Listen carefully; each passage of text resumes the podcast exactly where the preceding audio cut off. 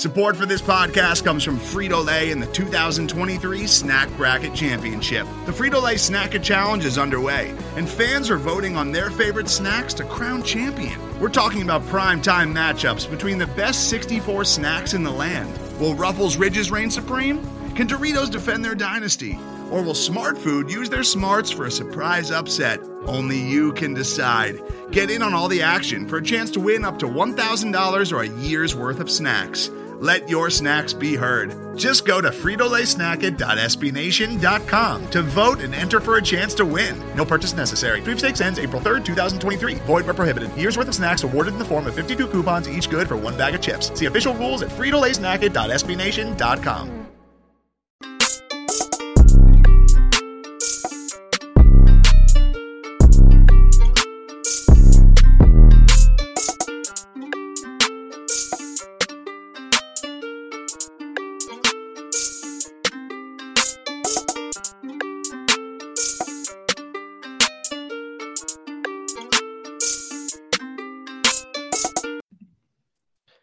You are listening to the 3 and D pod. I'm your host, Justin Lewis. You can find me on Twitter at J underscore Timberfake underscore. You can find the podcast on Twitter at 3 and D pod. As always, we're a part of the three and or the Grizzly Bear Blues network of podcasts. Uh, you can find them on Twitter at SBN Grizzlies and online at grizzlybearblues.com. Make sure you check out the other podcast, uh, the Starting Five, the Core Four, and GBB Live. Uh, we're coming to you at halftime of the Chicago Bulls game because Ben and I are dads and we're older and we don't want to stay up till 10 o'clock, 11 o'clock recording a podcast. So, Ben, late night, what's up? What's going on, man? Uh, yeah, and that you know, I just I just started a new schedule at work, so I I, I go in now at 5 a.m.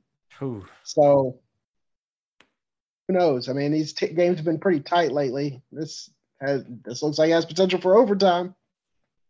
I, you know, you you predicted a three and two week going into this week, and um, I said five and zero, which should be a thing going into the night. Uh, we'll get into that, but you're looking at being right on three and two, but maybe not the uh, the three wins we predicted. Uh, no, that's typical Grizzlies basketball. That, that's how it works. Like you just got to throw a number out there, and you know, yeah, don't don't try to pick up straight up. Yeah, right. Um, but I don't know this this Bulls game so far at the half. It's a Grizzlies have a one point lead, and that feels like a miracle. Um, I, the bench unit was getting torched, and yeah. we'll we'll get into some of that as well. Um, before before we do, let's let's talk some panic meter um, type stuff. I want to I want to gauge your your panic meter. So the first thing um, I, I want to see where you're at on a one to ten What's your panic level on the Grizzlies' performance the last two games? Um, yes, maybe a three. I'm not really that panicked about it. It's, you know, they got off to a slow start, yes, uh, against the Pacers, and with the Knicks, they weren't able to close out, and that was because they couldn't make free throws. Like if they would have made free throws down the stretch, they had to make one one of those free throws down the stretch. They would have won. You know, it looked like they had the game control. They just couldn't close. And uh, I'm not. I'm really not that worried. I mean, this is what happens in NBA.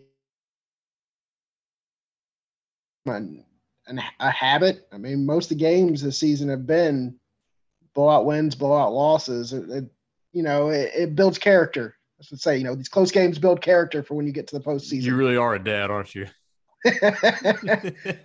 I'm just not worried about it. It's uh, it's a young they're a young team. They're going to go through their lumps like this, you know, whether it's closing out games or not being able to win one when you get off to a slow start, like last uh, against the. I keep saying last night because when we're recording it, but against Indiana, I mean they had a chance to tie it, maybe take a lead. Ja falls down, and the Pacers score, come back down. Desmond Bane tries to do something, he turns it over. I mean, it's it's what young teams do. You know, it, it, it's the moment. Like they try to do too much when you just slow it down a little bit. That's what the uh, the older teams do. You know, the the the veteran laden teams they know how to handle uh, moments like that, and that's what we're seeing with this young team. So I'm not really worried about it. Yeah, I, am not going to panic either for the same reasons. Um, they are the youngest team in the association. Um, they they've got to learn how to close games. So sometimes the best way to learn is through failure, and uh, they can go back and correct some things that that went wrong at the end of that game uh, against the Knicks, and then the the slow starts are a little concerning because they don't make sense. Um, I, I don't really understand how you can just come out so flat in a game and let a team come into your house when you finally have fans, uh, you know, in there and let them punch you in the mouth that way. I understand going on the road and getting punched in the mouth like that, but Indiana, a team below 500, for some reason just has Memphis's number. Um, so yeah, I, I, I, guess I'm with you. Young team. Um, you finish out, you know, uh, the Bulls tonight, and you got a uh, a three and two week. You, you, know, that's staying above 500, and that's pretty much if you go three and two the rest of the way, you're you're in the play in for sure. Um, and depending on what happens above you, you know, you, you could sneak up some. You don't, you know, you don't know what's going to happen. Um, so I think, how much do you think the the Grizzlies in these last two losses have missed De'Anthony Melton? Um, I think a decent amount. It's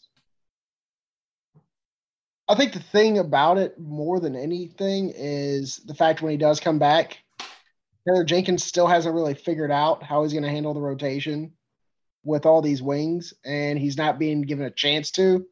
So the more these guys miss, you know, Grayson Allen misses a game here and there. De'Anthony Melton's been out for a little bit. Jaren Jackson still hasn't come back. And as we get closer to the playoffs, you're probably going to want to tighten up that rotation and figure out what to go with. And I think that's the biggest thing right now because the Grizzlies have done fairly well. I mean, you know, they have a chance to go three and two in this five game week, which is fine.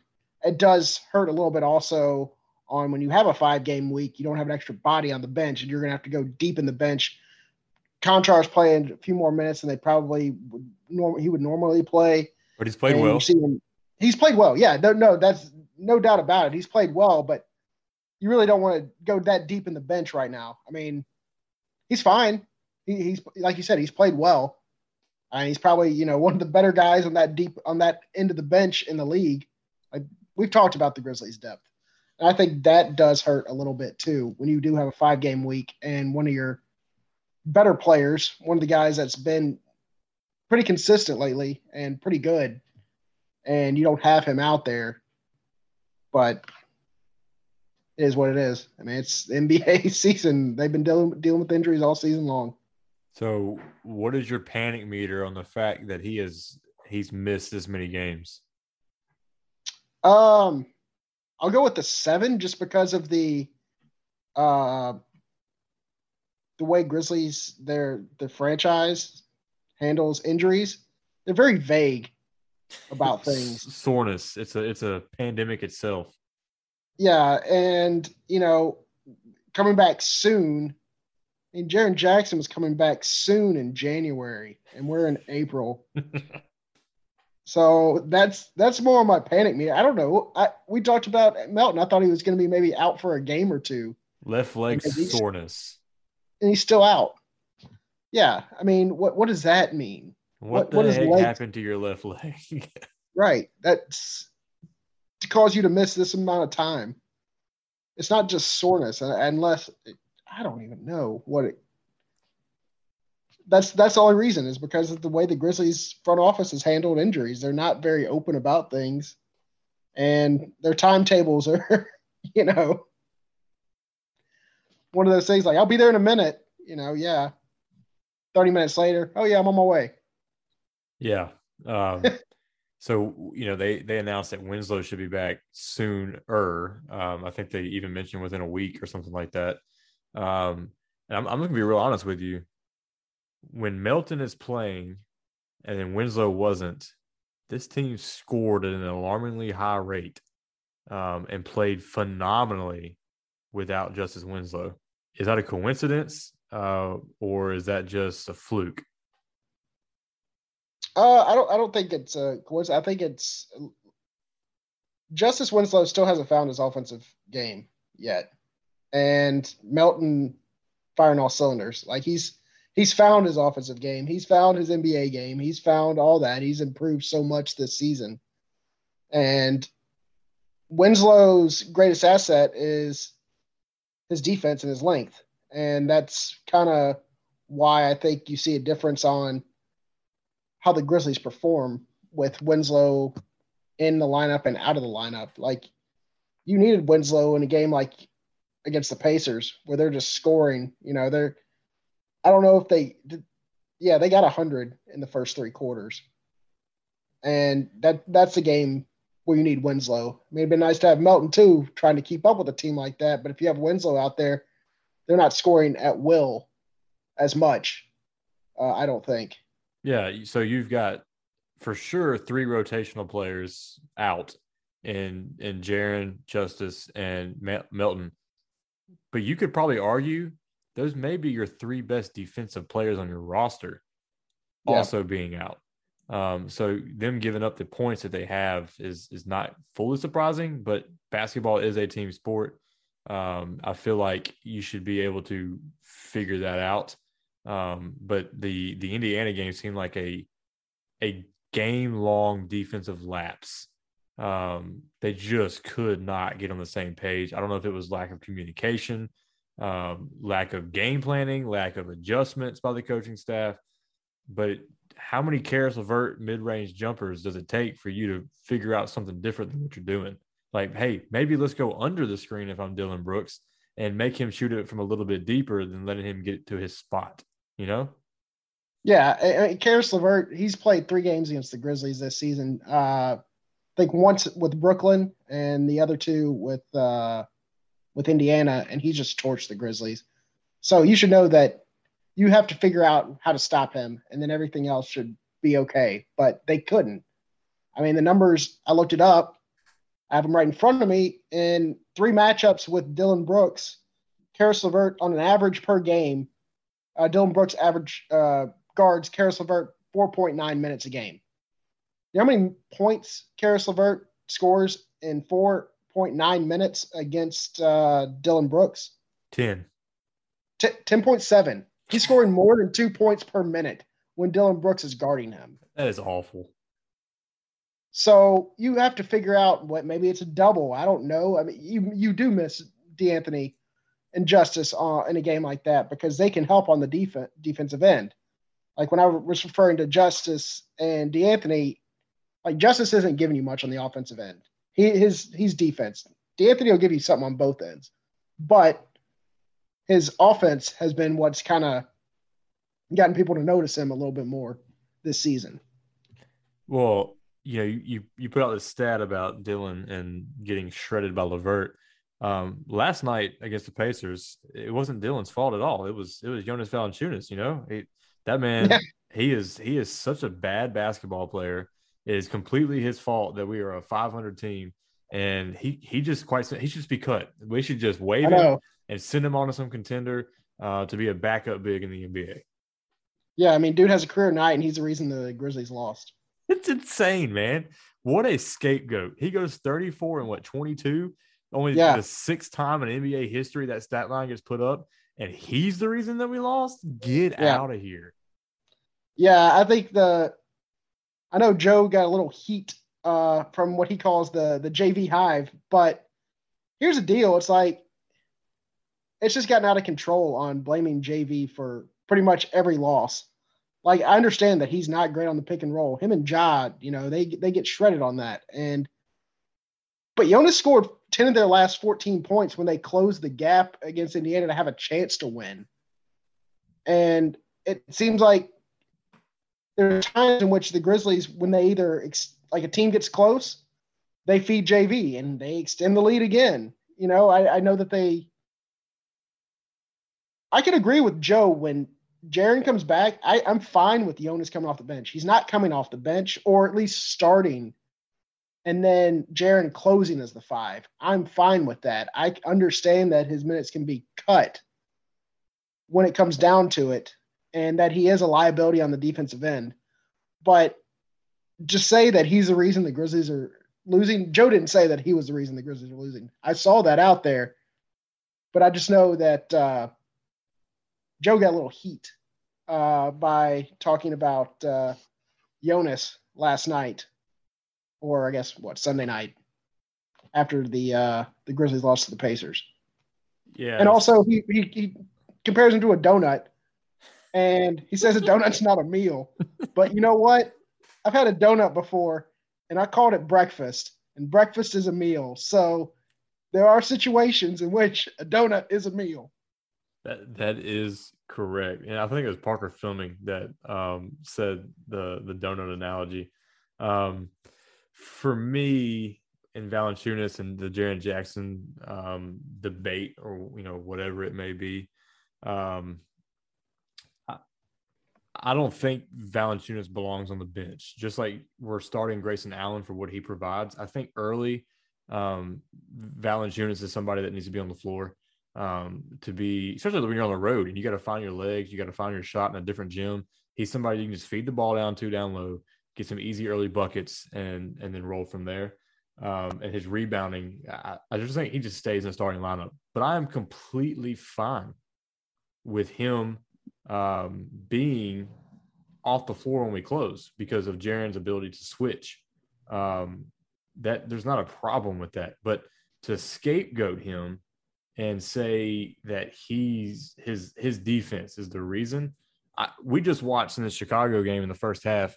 Um, Daniel Theis and Lauri Markkanen shred in the pick and roll.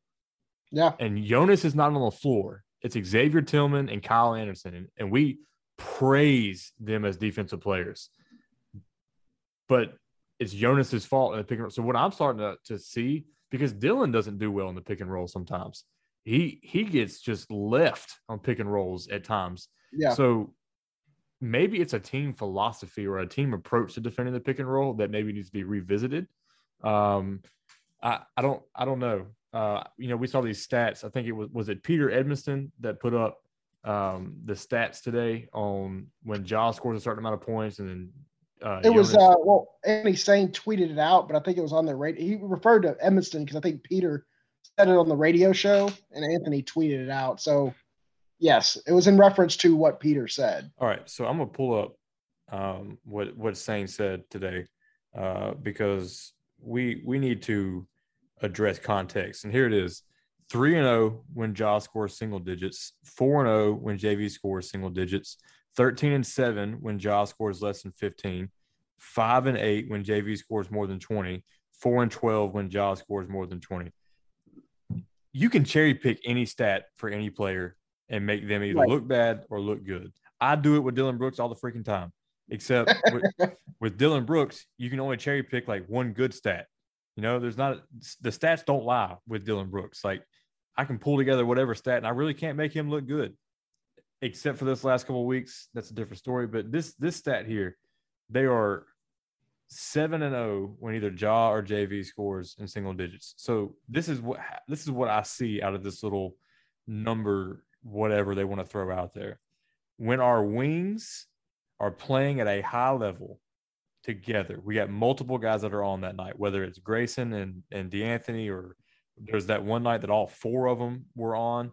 Um, they don't need Ja and JV to go do the bulk of the scoring. Right. Hello. Of course, they're going to do well when they have four wing players doing well or two wing players doing well because it's a wing league. It's a three point shooting league. So if those guys have their shot falling, Ja doesn't have to be aggressive on offense.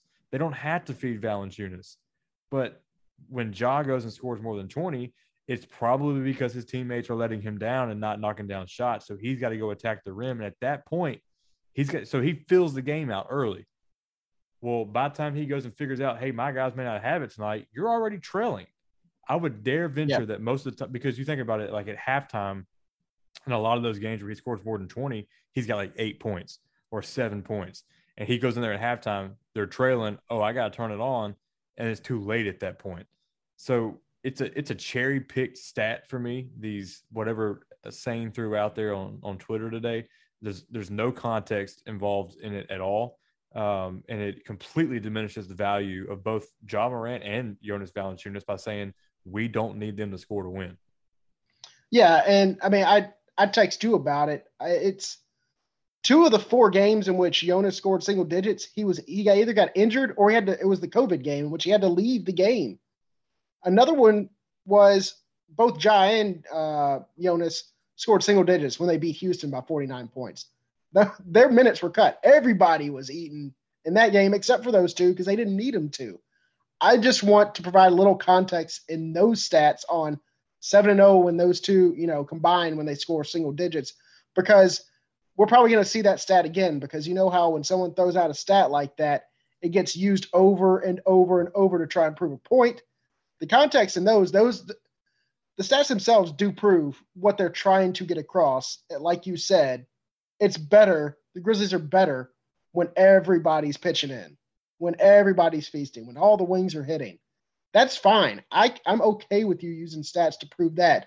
But I just don't want the ones in which they say that they're 7 and 0 when they score single digits to kind of go a life of their own, basically, like you said, casting a bad light on Jonas and Ja and kind of diminishing their value to the team. Right. So I believe it was the Knicks game was on NBA TV. Um, and they they mentioned on the broadcast uh, that the Grizzlies have a like they don't lose when they get 30 more 30 or more assists in a game. Well, on those nights when you have 30 more assists, that means your team, your everybody's pitching in, everybody's getting to the hole, yeah. knocking down shots, doing that. So ideally, yes, with the way the Grizzlies system works, because you don't have a superstar scorer like a Bradley Beal or a um, Jimmy Butler or somebody that can just give them the ball, go get a bucket. They've they've got to rely on on everybody being involved in, in getting the looks that they create. Um, so I, I get what they're trying to say, but I think they just chose the wrong way to say it. Yeah, I mean, it, yeah, that that that's a good point on the the assists. It's like, I mean, that's how most teams are. Like, if you can get contributions from more than two guys, you're probably going to be a better team than the one you're going against. Because, you know, it's easier to stop one or two guys that are going off. I mean, sometimes it's not. I mean, Indiana, but sometimes it is. And but when everybody's hitting, it's just, you know, all you can do is just kind of do your best. But at the end of the day, you're probably hanging your head because you're like, man, I can't, we just can't stop these guys.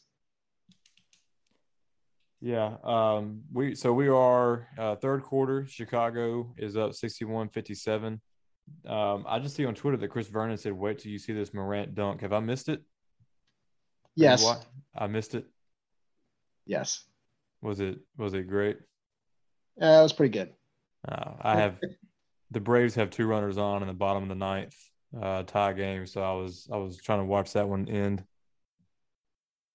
Anyways, um, yeah, so yeah, I'm working on this piece on on Jonas Valanciunas, and he's in the midst of a career year. Um, points per game, shooting percentage, rebounds, um, all of it. His offensive efficiency is at the highest that it is. His defensive efficiency is actually at the worst, but that's something that also has a nuance to it. There's some context that needs to be involved in that because the defensive rating also depends on who else is on the floor um, at the same time as him. So sure, there's probably some other like him and Josh probably shouldn't play a lot of defense together. Let's just be honest. Um, but like him and him and Melton and and Winslow, like sure, but again, I think they need to revisit the pick and roll because we've seen tonight it doesn't matter who's being used in the pick and roll. Um, the Grizzlies are struggling to defend it, and it's like the staple of every NBA offense. Um, so if if you can't defend that, which somehow the Grizzlies are like a, a still a top defensive efficiency team. Um, I don't know. It's wild. Let's let's revisit the the Pacers though, and I want to bring this up. Why can't the Grizzlies beat the Pacers or the Pelicans? Like what the heck? They they destroy like we can't beat them. I, I don't know what it is. I, I really don't. It, you feel like every time you go and play them, you're like, all right, you got the upper hand. And you know, after the, the the loss to the Knicks, he thought maybe okay, well they had the Knicks and then they missed free throws. That you know that's fine. That's going to happen. Bounce back against uh, Indiana. You're back home.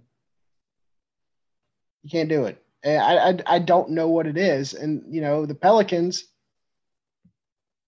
They were struggling. Like they were probably at their lowest point of the season earlier earlier on, and they just destroyed the Grizzlies. Yeah, and they are the most. Yeah, they're the most non-shooting roster I've ever seen in my entire life.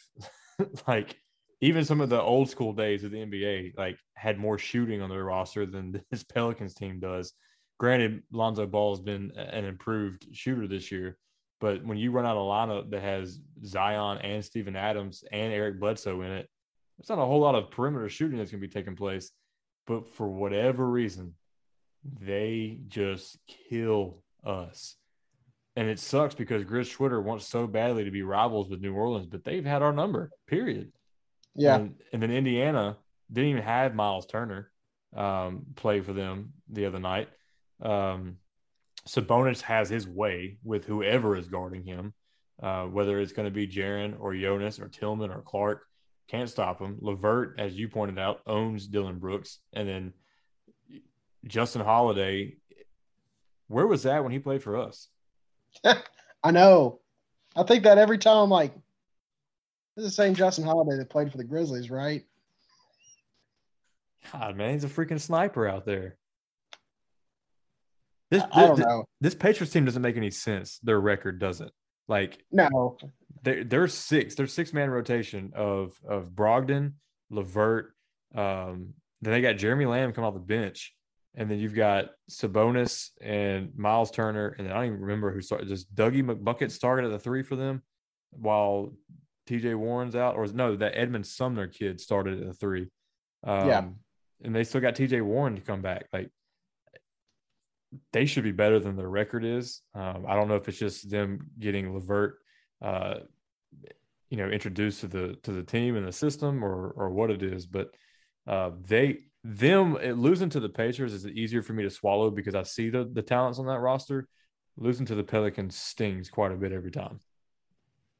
Yeah, I mean, I, I was high on the the Pacers when they traded for Levert. In fact, I went and put a a small bet on them to come out of the East because I thought like maybe a sleeper team. You know, you catch Brooklyn or whatever, you catch Brooklyn sleeping, or somebody else knocks out Brooklyn, and I thought Indiana had the pieces if it came together. And uh, luckily, I was able to cash it out uh, about a month ago I knew it wasn't going to win, and I I I was able to get about seventy percent of the money I paid down. So seventy percent is better than zero percent, and so I, I I it's a loss, but that's how confident I was in Indiana. Like I thought that they had something. I, they have talent there.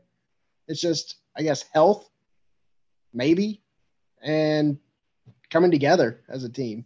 Yeah, I mean they haven't had TJ all season. Levert was out with that that just crazy story that he was under. You know, Turner has been he's been great early, but he's been out some. So maybe it is health. Um, whatever it is, I thought for sure they were going to be a top four seed um, in the East, and obviously until Brooklyn went and got James Harden. But um, Right.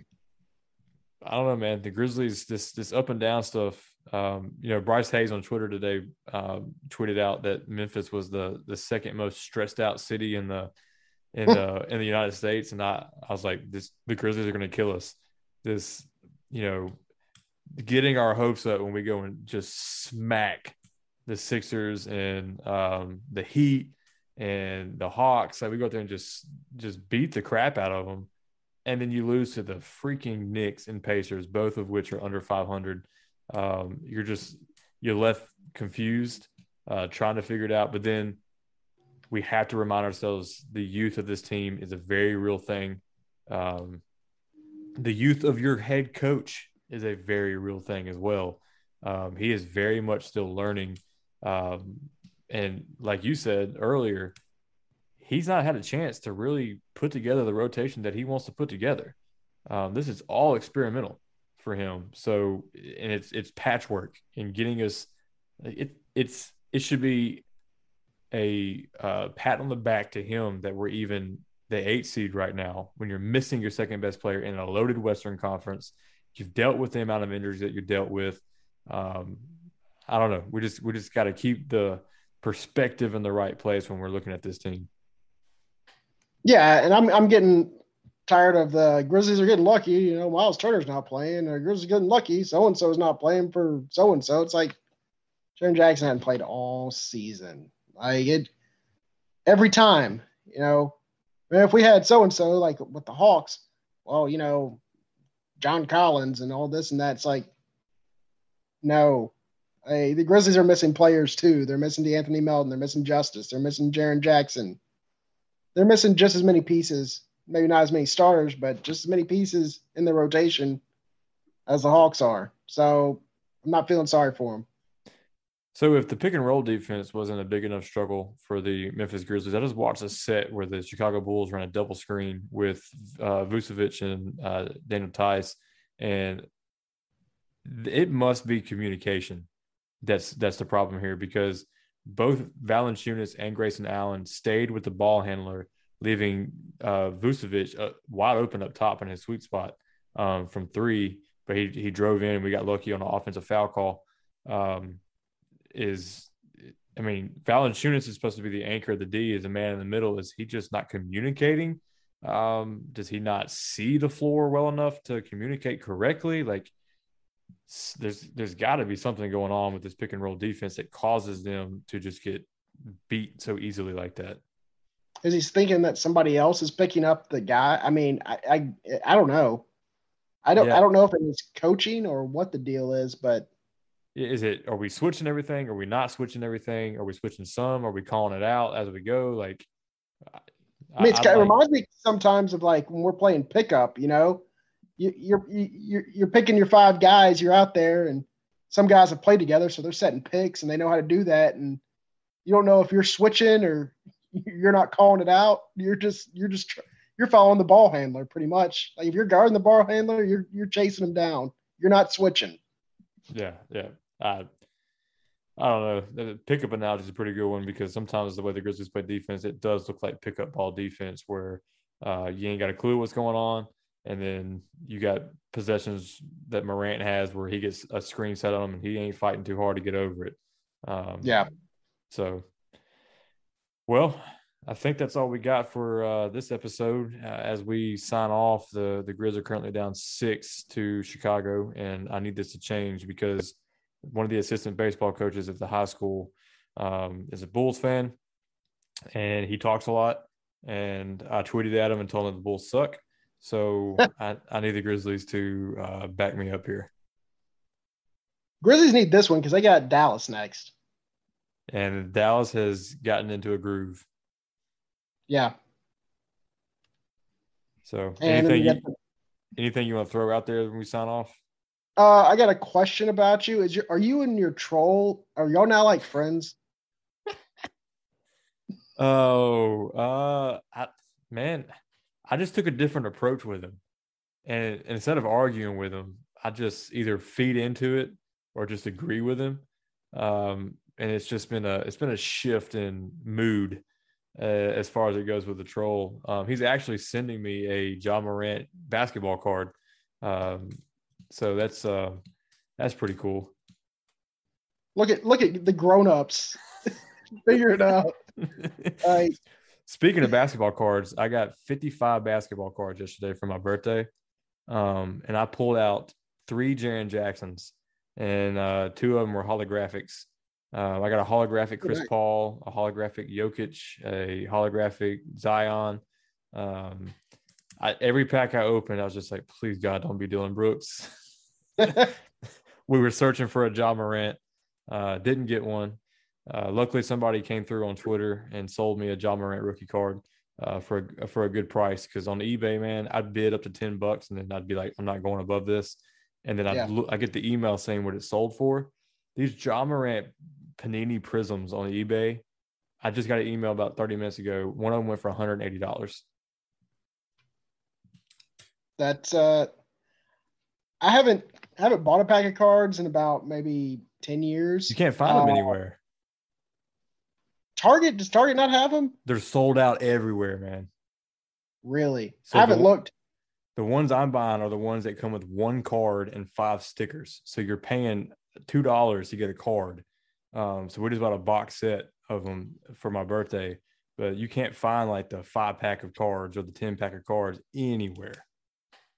Cause I mean, I used to, I mean, there was Tennessee Card Company back here in Memphis. Yep. You know, I would go, I would spend pretty much, I would try and go every weekend. I would do yard work. I'd go to the neighbors, hey, got cut your yard, whatever, to get money, and I'd go buy like I just go buy a box. You could spend so much time in that store. Oh yeah, like uh, the best one that I ever pulled there was uh was Randy Johnson, the autographed game worn patch jersey patch.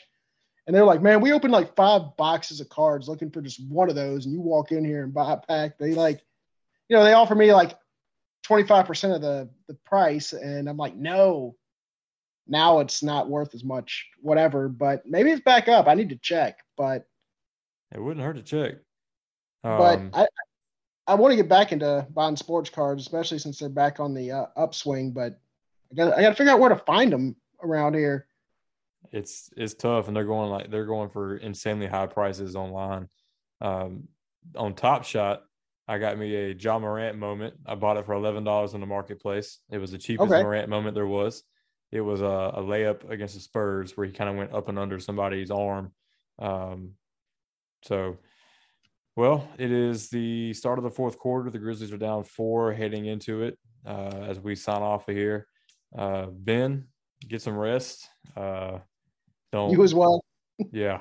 Um, I got to go uh, edit this podcast, and the Braves are headed to extra innings. So it seems like it seems like my teams are going to keep me up tonight. But uh, have fun starting your new shift. I appreciate that. I appreciate that. Uh, Good luck well, to your uh, your Braves, even though you know we'll see you on the playoffs probably. It's a Cardinal I, fan. I do not want to see the Cardinals in the playoffs. We're, we are the uh, the Pacers and Pelicans to your Grizzlies. God, if that is not the truest thing I've ever seen.